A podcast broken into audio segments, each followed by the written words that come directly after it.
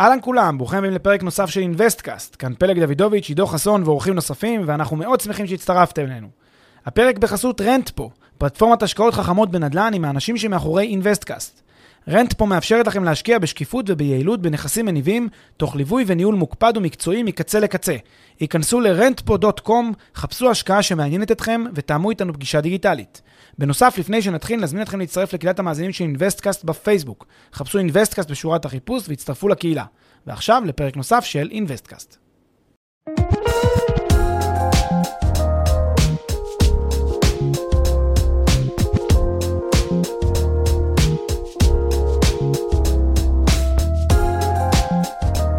פלג, בוקר טוב. אהלן עידו, מה שלומך? בסדר גמור, 80 פרקים. אתה יכול להוריד את המסכה עכשיו לחצי שעה הקרובה לפחות. כן, בטח כשאנחנו יושבים ככה קרוב אחד לשני זה רעיון מצוין. אה, אבל התכנסנו כאן לא כדי לדבר אה, ספציפית על הקורונה, אולי ככה ברוח הקורונה, על אה, נדל"ן מסחרי או על מה העתיד צופן לכל התעשייה הזאת של הנדל"ן המסחרי. אה, אבל כדי לדבר על העתיד, אולי אה, כדאי קודם כל לדבר על העבר, או לכל הפחות על המצב הנוכחי, ואנחנו באמת רואים בשנים האחרונות גם היקפי בנייה חסרי תקדים של נדל"ן מסחרי במרכזי הערים ובמרכזי תעסוקה, אה, וגם הסבה של מתחמים שונים למרכזים שאנשים יכולים לעבוד בהם יחד, אתה יודע, חללי עבודה משותפים ומודלים דומים. אז בואו אולי בתור התחלה ניתן איזשהו רקע או סקירה קצרה לגבי המגמות שבאמת קיימות בשוק הנדל"ן המסחרי. היום, בשנים האחרונות, אתה יודע, כן, תראה, הנדל"ן המסחרי, הקומרשל, הוא אחד התחומים בנדל"ן שצמחו בצורה הכי דרמטית אה, בעשור שניים האחרונים. אה, תחום אה, שהיה רותח אה, בכמות פרויקטים, בכמות מיזמים. אה, בישראל אפילו באופן מיוחד, מה שנקרא ביתר שאת, הייתה הגדלת היצע אדירה של אה, קומרשל בארץ. אה, גם אה, קבוצות רכישה, גם אה, פרויקטים יזמיים אה, בתחום המסחרי.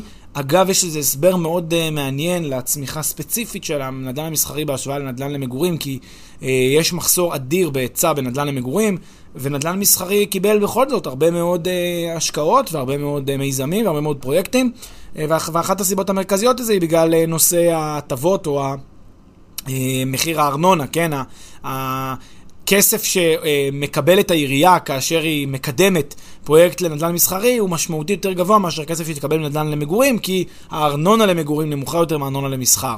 אה, ובמסחר גם יש פחות שירותים שצריך לספק, כי זה אנשים שבאים באפקטים יוממות, אז עדיף לכל עיר שיבואו לעשות עסקים אצלה, אבל יגורו בסופו של דבר אה, בעיר אחרת.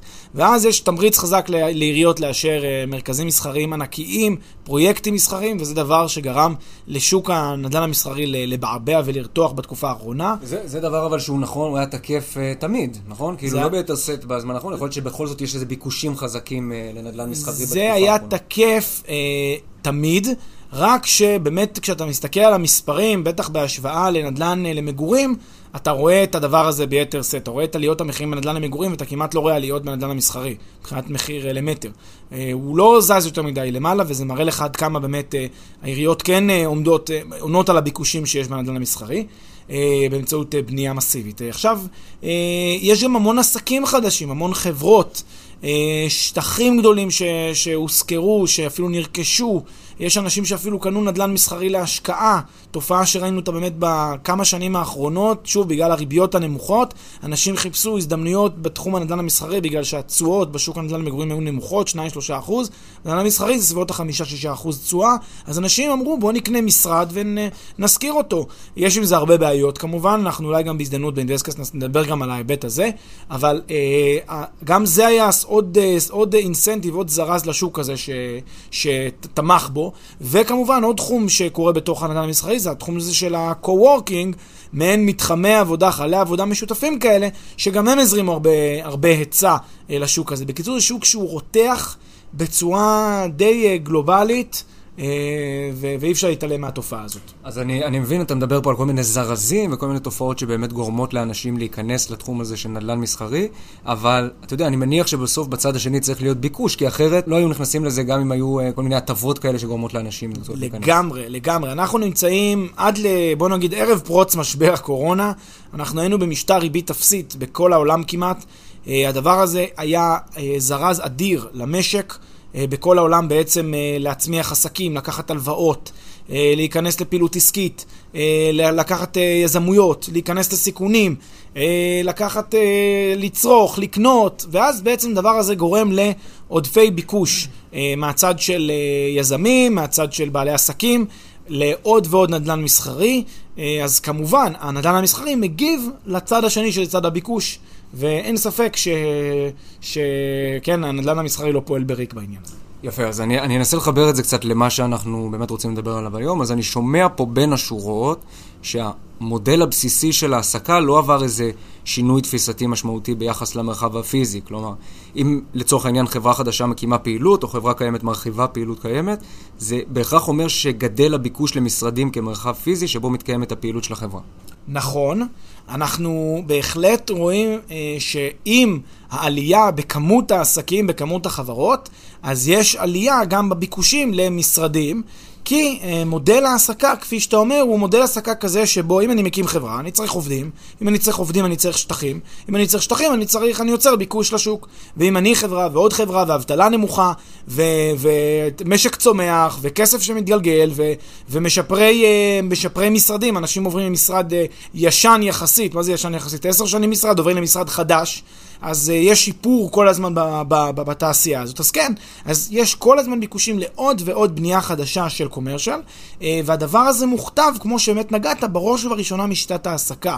שיטת העסקה היא שיטת העסקה שהיא אותה שיטה מסורתית של, uh, לא יודע, מאה שנה אחורה, אותה שיטה שיש פירמה, ובפירמה הזאת באים העובדים, בבוקר, תשע בבוקר, מחתימים שעון, מחתימים כרטיס, חמש בערב הולכים הביתה, עובדים במקום, יושבים, פוגשים את הקולגות לעבודה.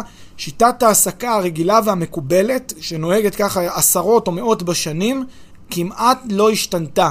אה, ולמעשה השיטה הזאת הייתה אה, באיזשהו מובן, אה, על אף, כן, על אף שהיא הייתה צריכה אולי להשתנות, כי יש הרבה תעשיות שעוברות שינוי.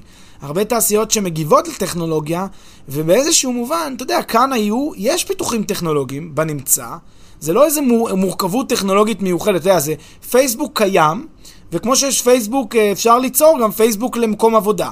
וצ'אטים קיימים, אפשר לעשות צ'אטים למקום העבודה. ו- ומצלמה קיימת, אפשר שמצלמה תצלם את יום העבודה ו- ו- ופגישה.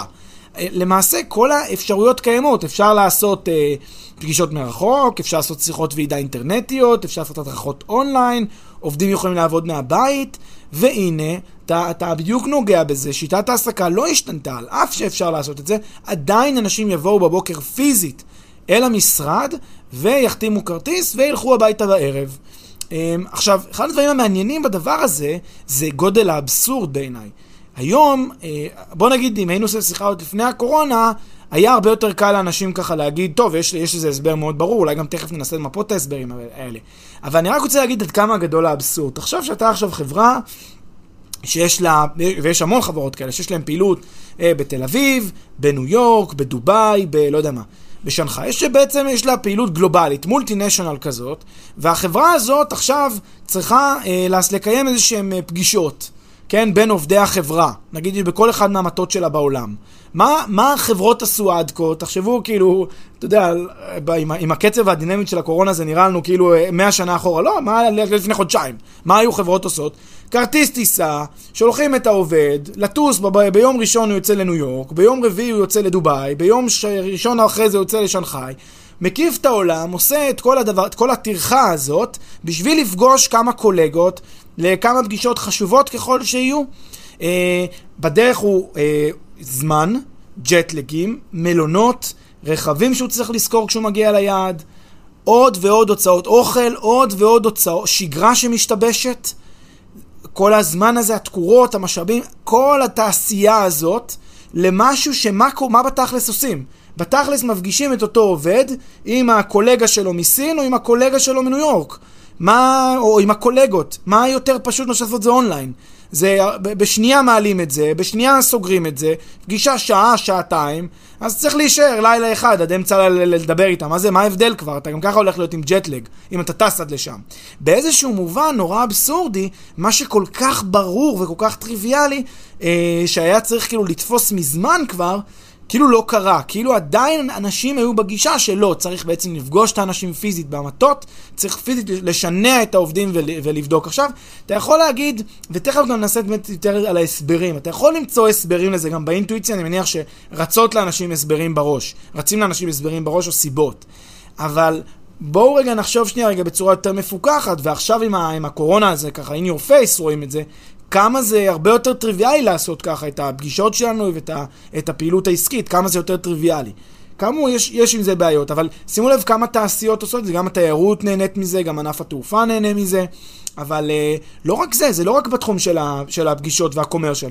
שים לב מה קורה גם בחינוך, אוניברסיטאות, אקדמיה, בתי ספר, כל התהליך של חינוך דיגיטלי, הוראה דיגיטלי, אני זוכר שכבר לפני בערך שמונה שנים, אני, אני, אני, אני, אני פגשתי אנשים שרצו לעשות מיזמים של חינוך דיגיטלי והוראה דיגיטלית מרחוק ברמה מקצועית, אמרו חיי, זה כבר חייב לקרות השיפט הזה, וזה פשוט לא קרה. מאיזושהי סיבה שלא ברורה, פשוט, אתה יודע, מה יותר טריוויאלי מאשר שתלמד, תצרוך, במקום לנסוע, פקקים, זמן וכולי, פשוט לעשות את כל הדבר הזה באונליין. וככה ללמוד וככה לעשות בצורה הרבה יותר פשוטה ונוחה. אה, ככה גם לגבי אה, עולם ההופעות, עולמות האירועים, אה, כנסים, מפגשים, כל הדברים האלה, מעין תעשיות שבעצם באיזשהו מובן לא עברו תהליך של דיגיטציה, בטח לא מלאה. הט, הט, הטכנולוגיה שם, הטכנולוגיה קיימת, אבל היא לא הוטמעה ברמה הנכונה או ברמה המספקת, ובאיזשהו מובן זה לא חלחל אחר כך, כמו שקראת לזה בדיוק, אל, אל מבנה ההעסקה. לא שינה את מבנה ההעסקה של החברות, אה, וזאת בשונה למשל מענפים שכן עברו את הטכנולוגיה הזאת, כמו ענף התקשורת, ענף הפרסום, ענף הדאטה, ענפים שעברו תהליכים דיגיטליים מאוד מאוד משמעותיים, מאוד מהר, מאוד מזמן, והנה, אה, אנשים שיפרו את חייהם ללא היכר. ולא קרה כלום. לא, שגם שם המודל הבסיסי של ההעסקה, בכל זאת, גם בחברות האלה נשאר די דומה למה שהיה בעבר, או ביחס לחברות... אה, כן, מודל ההעסקה. כן. מודל ההעסקה נשאר, אבל התעשיות עצמן כתעשיות עברו מהפכה כן. טכנולוגית. אז, אז אתה אומר שבגדול אנחנו רואים שלכל החברות מכל הסוגים קצת קשה לעשות את הסוויץ' הזה ולעבור לשימוש באמצעים טכנולוגיים על חשבון נוכחות פיזית. ואתה יודע, אני, אני מנחש שאפילו בזום, או בחברות דומות, שאתה יודע, כולם מדברים עליהם היום, יש צוות של עובדים שיושבים במשרדים של החברה ולא עובדים מהבית על כוס קפה. עכשיו, אני מניח שיש לזה גם סיבות שנובעות, אה, כמו שאתה אומר, מש... לא כמו שאמרת, אבל אתה יודע, זה, היה אפשר להריח את זה מאיזו שמרנות כללית כזאת שמאפיינת בני אדם, קל וחומר חברות, קל וחומר אה, משרדים ממשלתיים וכאלה. אבל יכול להיות שיש לזה גם סיבות הרבה יותר אנושיות, נקרא לזה, כן? אנשים אה, פשוט רוצים להתראות עם אנשים, או שהקשר האישי פנים אל פנים הוא הכרחי לבני אדם. אתה יודע, בסוף אתה מבלה בעבודה 8, 10, 12 שעות ביום, אתה רוצה לדבר עם אנשים, להסתכל בלבן בעיניים לקולגות שלך, להפריד בין בית לעבודה, מיליון ואחת סיבות. אז בואו ננסה באמת למפות את הסיבות האפשריות לזה שאנחנו עדיין עובדים במשרדים, למרות שאפשר טכנית גם אחרת. כן, אתה מנית חלק מהסיבות האלה. אני חושב שרוב האנשים שמאזינים לפרק הזה, הסיבות האלה קופצות להם לראש. והאמת הסיבה לדעתי הכי מרכזית זה העניין החברתי. אה, יש תמיד את ההסבר, האדם הוא יצור חברתי, ולכן לא מן הנמנע שהוא רוצה חלק מה... הוא לא ייתכן שהוא יעשה, יישב בבית כל היום, יישב לבד, ולא יפגוש אנשים. אבל הנה, אני נותן לך פתרון מאוד מאוד פשוט. תאר לך שהיה ליד הבית שלך, אתה לא צריך לנסוע לשום מקום, אתה לא צריך לצאת מהבית. כאילו, אתה לא צריך להתרחק מהבית. ליד הבית שלך, מדי כמה... אה, ב, ב, כן, כמה צעדים מהבית שלך, יש מרכז כזה שאתה יושב עם קולגות, רק לא, לא לבית העסק שלך. הרי, ו, והם יושבים, עובדים ב, ביומיום שלהם, אתה עובד ביומיום שלך, יש מערכת מאוד פשוטה וחכמה לניהול העובדים, עם מצלמות, הכל עובד כמו שצריך, ואתה, יש לך את היום עבודה שלך, אתה פוגש מלא אנשים... אה, מלא אנשים אה, כל היום. עכשיו, אתה יכול להגיד, כן, אבל, אה, אבל אתם לא תתחברו אחד עם השני, כי אתם לא עובדים יחד, גם, גם זה מוזר קצת להניח שדווקא האנשים שעובדים איתי, מכל האנשים בעולם הם האנשים שהכי מתאימים לאופי שלי, לא בטוח. אולי אנשים אחרים מתאימים יותר לאופי שלי מאשר אלה שעובדים איתי, זה הרי עניין אקראי. גם במקרה אלה שגויסו לצוות, זה במקרה, במקרה האנשים שאני הכי אוהב, אולי יש אנשים נוספים. אז למעשה, הרצון לקרבה פיזית ולחברות ול... כל הדבר הזה לדעתי הוא לא סיבה מספקת, אה, או סיבה יחידה לזה שיש את הבעיטה של השוק בדבר הזה. אני חושב שיש פה סיבות נוספות, כמו למשל חשש משינויים. אה, גופים לא רוצים לקחת סיכונים אה, יותר מדי מטרידים, אז הם, אז הם מעדיפים להשאיר את זה לעת מצוא, כן, לאיזה משבר קורונה, כדי להחליט, כדי להטמיע את הדבר הזה. זאת אומרת, הם לא רוצים לעשות שינוי, מעדיפים שמה שעובד שימשיך לעבוד כמו שעובד, וזה הכל. אה, יש גם את העניין של רצון לנטר אחר עובדים. מנהלים הם אלה שהרבה פעמים דוחים את הפלטפורמות האלה, כי הם אומרים, תשמע, אם אני שולח עובד עכשיו הביתה, הוא, אם יש לו תפוקה של לא יודע מה, X, עכשיו אם הוא יהיה בבית, התפוקה שלו תרד לחצי, לשלושת רבעי, לא יודע לכמה.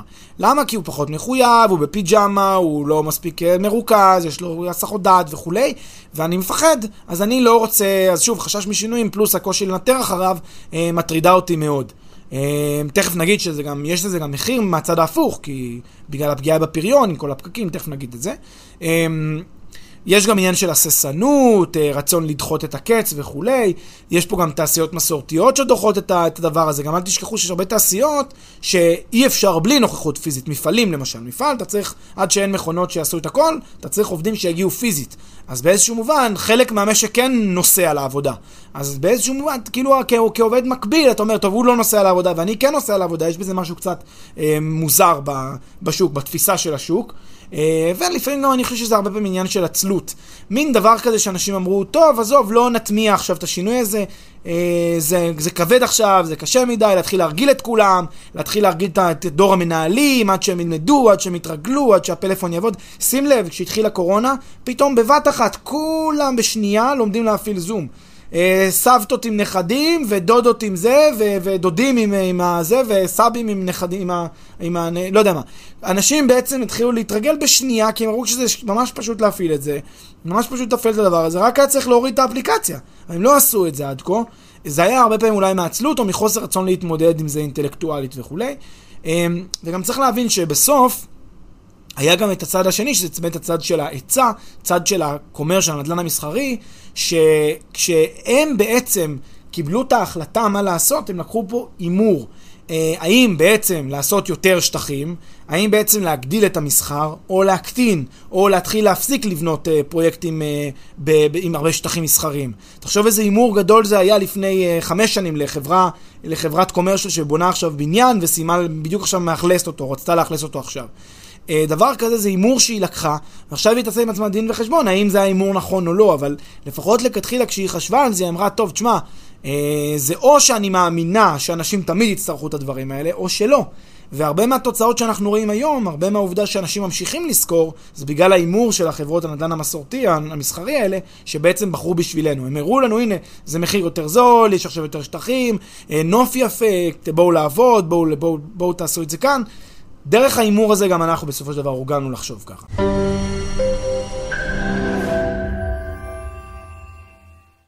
לפני שנמשיך, כמה שניות מזמנכם. הפרק בחסות Rentpo, פלטפורמת השקעות חכמות בנדל"ן עם האנשים שמאחורי InvestCast. Rentpo מאפשרת לכם להשקיע בשקיפות וביעילות בנכסים מניבים, תוך ליווי וניהול מוקפד ומקצועי מקצה לקצה. היכנסו ל-rentpo.com, חפשו השקעה שמעניינת אתכם, ותאמו איתנו פגישה דיגיטלית.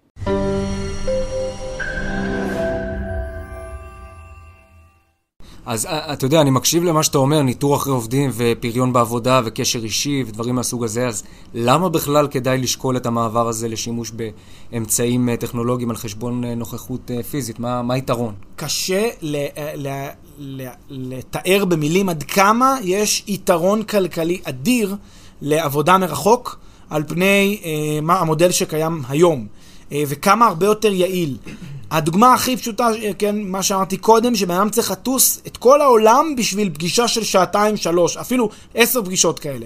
זה מגוחך בחוסר היעילות שלו. תחשבו כמה זמן, משאבים ואנרגיה מתבזבזת על זה, ללא שום טעם. אה, עכשיו, אה, זה הרבה יותר יעיל לעשות את הפגישות האלה מרחוק ולהישאר בבית, מאשר שעה בפקקים בבוקר בהלוך, שעה בפקקים אחרי צהריים בחזור. יש עוד דבר, הפקקים האלה גורמים לעייפות. העייפות הזאת גורמת לפגיעה בפריון. כשעובד מגיע, נכון, אז אתה מפחד שעובד יעבוד רק שלושת, שלושת רבעי יום במקום יום שלם. אבל מצד שני, כשהוא בא ושעתיים מהיום שלו הוא בפקקים, אז הוא עייף, הוא פחות אה, אה, ערני, פחות אה, חיוני, התפוקה שלו פחות טובה. כי יש קשר הדוק בין הדברים האלה, במיוחד אם כל הזמן הוא נוסע בעצבים, עוקפים אותו וצפירות שם, זה לא נוח, זה לא, סביבה, זה לא סביבה נוחה וטבעית. לא, אז יגידו לך, אתה יודע, הבעיה היא בפקקים, אז תעשה תחבורה ציבורית אה, מתפקדת, אתה יודע, לא בהכרח צריך לשבת ולעבוד בבית. אז אפשר עוד ועוד תחבורה ציבורית מתפקדת, ועוד ועוד פתרונות תחבורתיים. שבעצם מה שהם עושים, הם כאילו מנסים לצמצם את הבעיה, במקום להבין שיש דרך אחרת לפתור אותה לגמרי. באיזשהו מובן, עזוב, גם הרבע שעה נסיעה, גם ה-20 דקות נסיעה, הרי בן אדם לא גר במשרד שלו. יש רעיון כזה לעשות עירוב שימושים ולגור ממש קרוב למשרד. זה רעיון שיכול לפתור הרבה מהבעיות האלה, אבל רוב האנשים, בואו נודה באמת, לא גרים במשרד שלהם ולא קרוב לכך. הם רחוקים, וגם לא, גם ללא פקקים, חצי שעה נסיעה ממקום העבודה. אז, אז גם ללא הפקקים זה זמן וזה אנרגיה וזה משאבים וזה דלק וזה זיהום אוויר וזה פגיעה בפריון כמו שאמרנו. כל הדברים האלה מצטברים לכך שזה פשוט לא יעיל ל... עכשיו גם, יותר מזה, תחשוב גם כמה הרבה יותר פשוט. בוא, דמיין, לא כמו שאתה רואה היום, דמיין שאפילו בתוך החברה עצמה, יש, נניח יושב ראש צוות ב... בחברה, ויש לו מסך, ולכל אחד מהעובדים יש מסך, ורואים את כל העובדים, וכולם כל היום מול, אחד מול השני, ואז אם יש לי שאלה לעובד, אני לא צריך אפילו לקום, אני שואל פשוט שואל, וכולם מדברים, מדסקסים ביניהם, ותחשוב, אתה פשוט רואה כל הזמן את כל העובדים מולך, אתה יכול לשאול, אתה יכול, הכל רץ בצורה מאוד מאוד דינמית. פגישות, עולים, יורדים לפגישה, באים, זזים, כאילו... open space כזה מרחוק. open space מרחוק, דיגיטלי, פשוט, כל אחד בנוחות שלו, כל אחד בזמן שלו. יום עבודה יכול להיות גם הרבה יותר קצר ככה, כי שוב, חסכת הרבה מאוד מהזה, אז אתה יכול אפילו להקטין את יום העבודה. בקיצור, כמעט ואני לא רואה חסרונות למודל כזה, אה, ושוב, אפילו עם אלה שחסר להם המרחב הזה החברותי וכולי, אז תיצרו איזושהי צורה של אווירה כזאת קהילתית נחמדה במקום שאתם פיזית יושבים בו. עם אנשים נוספים, לא תשבו ממש בבית, אלא ליד הבית, כמה דקות הליכה מהבית. אז למעשה כל הדבר הזה הוא, הוא בהחלט הרבה יותר יעיל, והדבר המעניין שאפשר לשאול בהקשר הזה, וזה באמת השאלה שישאל הכלכלן, או האדם שמאמין מאוד בכלכלה חופשית. תגיד, תשמע, אם כל מה שאתה אומר הוא נכון, אז uh, זה סימן שהדבר הזה הוא בהכרח היה קורה מתישהו. והתשובה לדעתי חד משמעית כן.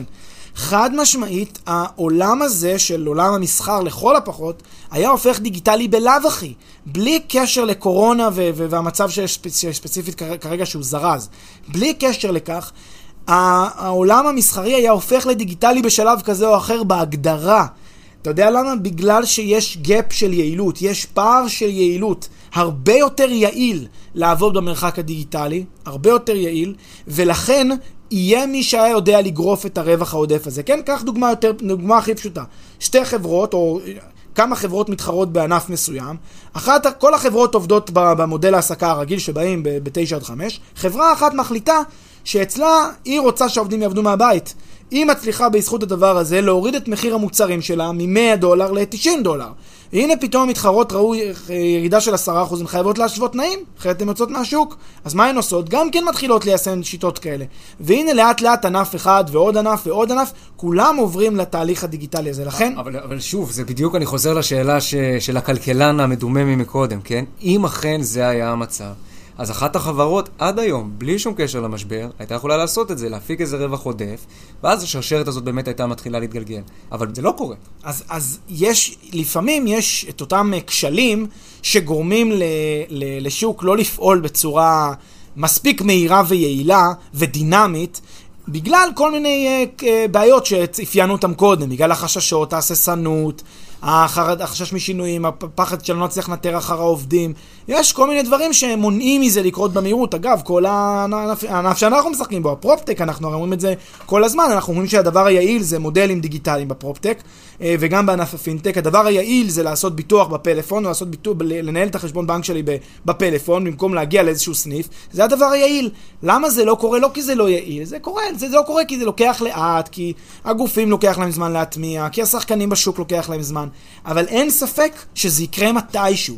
ופה הנקודה המעניינת, אגב, שאפשר אולי אה, אה, אה, לשים לב אליה בהקשר של הקורונה. שעכשיו, בהתחשב בכך שיש פתאום איזשהו משבר קורונה, ואנשים forced, כן, להיות בבית, שאין להם ברירה אלא להיות בבית, והחברות חייבות לשחרר את העובדים הביתה, אז זה כאילו כמו, אתה יודע, כמו איזה בוסט אדיר למשהו שהיה אמור לקרות גם ככה. למה זה קורה? כי פתאום החברות, אני חושב שיש הפנמה, רגע, זום זה לא כל כך נורא לנהל ככה את, ה, את העבודה ולעשות פגישות כאלה. ולא כל כך אה, נורא אה, לנהל מרחוק. והנה אנחנו נותנים משימות ודברים קורים, והנה אפשר, אה, וה, והמשק בסך הכל הקצב של הדברים, בהתחשב בכל הבעיות שישנן, ויש בעיות מאוד קשות, הדברים קורים, ואנשים מצליחים לתפקד, ואז חברה יכולה לחשוב, רגע, אז למה ביום שאחרי כל הדבר הזה, למה שאני אמשיך במודל המסורתי שאני, שאני פעלתי לפיו? אוקיי? אז כאילו, אתה רואה השד לא כל כך נורא, אז אתה אומר, אולי אני, אמש... אולי אני כבר אמשיך. ומה המסקנות שאתה גוזר מהדבר הזה? אתה אומר, יש תקופה, ורואים, השד לא כל כך נורא, איך זה משליך על הנדל"ן המסחרי בעתיד? אז יכולנו להגיד פה את ה-obvious, אתה יודע, היה הדבר הכי ה-obvious שרץ מאחורי נדל"ן המסחרי, ואני חושב שכל מי שאומר נדל"ן מסחרי היום, בתאריך של היום היה אומר לעצמו, אתה יודע מה? נדל"ן מסחרי ייפגע בגלל פיטורים. נכון? הרי זה מה שאנשים יגידו, בגלל פיטורים, חל"תים, אנשים ישוחררו, ובאמת יש חשש שמא הולך להיגרם נזק לכלכלה, בטח בטווח הקרוב. עכשיו, נכון, אני, אנחנו שותפים לתחושה שיהיה פיטורים ושיהיה תקופה של התאוששות שיכולה להיות קצרה, בינונית, לא חושב שארוכה, אבל נקווה שתהיה עד בינונית. אבל, ו- ונכון, יהיו פיטורים וזה ייצור נזק אה, לנדל"ן המסחרי, אבל אם, זו הייתה, אם זה היה ה outcome היחיד, אז בזה היה נגמר הסיפור, אין בזה שום הבדל מכל אה, משבר אחר, מכל משברון אחר. אני חושב, יותר מזה, אני חושב שהנדל"ן המסחרי אה, אולי עלול להיפגע פה לא בגלל, בכלל לא בגלל הפיטורים. הוא עלול להיפגע בגלל שפתאום החברות מבינות שהצורך בשטחי מסחר גדולים פשוט לא גבוה כמו שהיה קודם לכן. אני חושב שתהיה פה פתאום הפנמה של חברות של רגע, למה צריך את כל הטרחה הזאת? למה?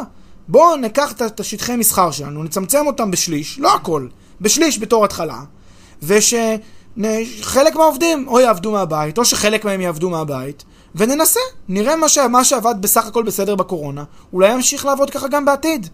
ואז אה, פתאום חברות אחרות יפתחו עוד ועוד מוצרים, כי יהיה פתאום ביקוש נורא גדול למוצרים של ניהול מרחוק, אז הם יפתחו עוד יותר מהר את הדבר הזה, יאיצו פיתוח, ישחררו לשוק עוד כל מיני חלופות, ופתאום אפשר יהיה לנהל את זה מרחוק בצורה עוד יותר יעילה ופשוטה. ופתאום חברות אה, יחליטו ל... שוב, לעשות פעולות שהן מצמצמות את שטחי המסחר שלהם. למעשה, אולי הנדל"ן המסחרי עלול להיפגע בכלל לא בגלל הפיטורים, או לא רק בגלל הפיטורים. אולי הפיטורים יהיה רק איזושהי סנונית קטנה למשהו הרבה יותר גדול, שזה בעצם המעבר של חברות מ, אה, מהעסקה פיזית קרובה להעסקה אחרת, העסקה מרחוק. אה, וזה דבר, אה, די דבר מאוד מעניין. אגב, זה גם אה, יבוא עם אה, פחות טיסות. אה, הרבה, חבר, הרבה פחות חברות, אני, אני חושב שהרבה פחות חברות אה, יטיסו עכשיו עובדים לחו"ל. הן אומרות, רגע, אם, יש, אם, אם כל כך עובד טוב הזום, בואו נעשה פגישה קונפרנס כזה, מה צריך את הטיסה? לא חבל על כמה אלפי דולרים שהתבזבזו על הדבר הזה? ופחות מלונות, פחות שהות בחו"ל. אה, הניהול יהיה יותר יעיל, הרבה יותר קל ליצור את הקומוניקציה אחד עם השני מרחוק.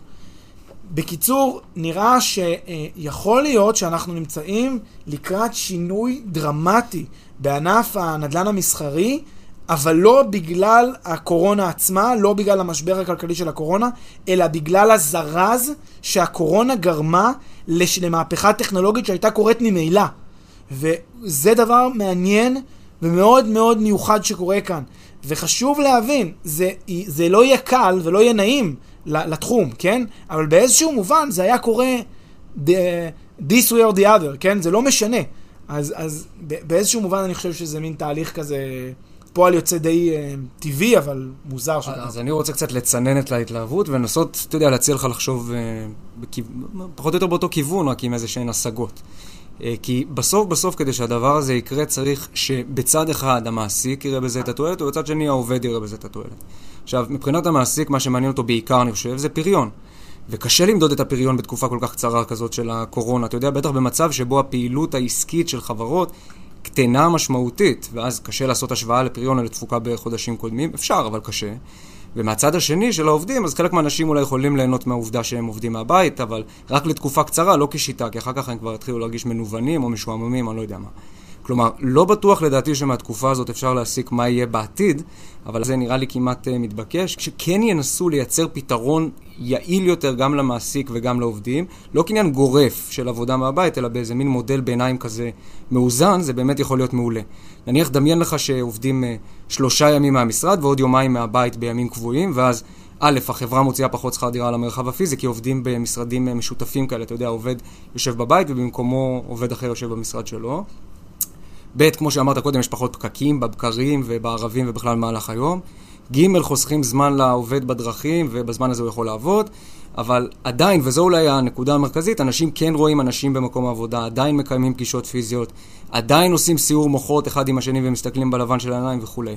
אז אתה יודע, תחת בחינה קפדנית כזאת שהפריון לא יורד, אה, מין פתרון מאוזן כזה נראה לי כמעט אה, מתבקש, כן? אם רואים שהכל דופק ומהלך העסקים הרגיל של החברה לא נפגע, אז אשרינו, מה שנקרא. כן, אני לחלוטין מסכים איתך, ואין ספק שגם השינוי הזה, מה שאתה בעצם מראה זה בעצם תהליך של מידה, סקאלה, שאנחנו אה, אה, בעצם לא נראה את השינוי חד, כמו שהוצג בפרק, אלא יותר בצורה של סקאלה, בעניין תהליכי.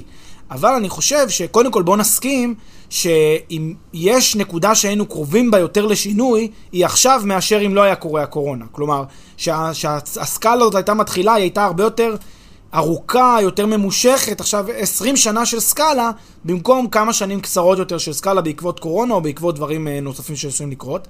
ושנית, צריך לזכור שהנדל"ן המסחרי, אה, בכלל, אה, כן, נדל"ן מסחרי זה הרבה פעמים ענף שנשען על תפוסה. אה, ותפוסה היא דבר מאוד מאוד רגיש בענף הזה, כן? ה-NOI, ה-Net Operating Income, נגזר בראש ובראשונה מכמות ימי השנה או כמות ה... אה, התפוסה שיש לנדל"ן המסחרי. ומספיק שאפילו, כמו שאמרת, כמה חברות יחליטו שהן הופכות את uh, חלק מהעובדים, משחררות לארבעה ימים בשבוע מהעבודה או שלושה ימים בשבוע, אתה פוגע בצורה מאוד מאוד חזקה בקיבולת, בתפוסה של, ה, של החברות, של הנדל"ן המסחרי, אתה פוגע מאוד מאוד באטרקטיביות של הענף הזה, והדבר אולי לא ימוטט את ענף הנדל"ן המסחרי, בטח לא בטווח הקרוב, אבל אין ספק שהוא יפגע בו.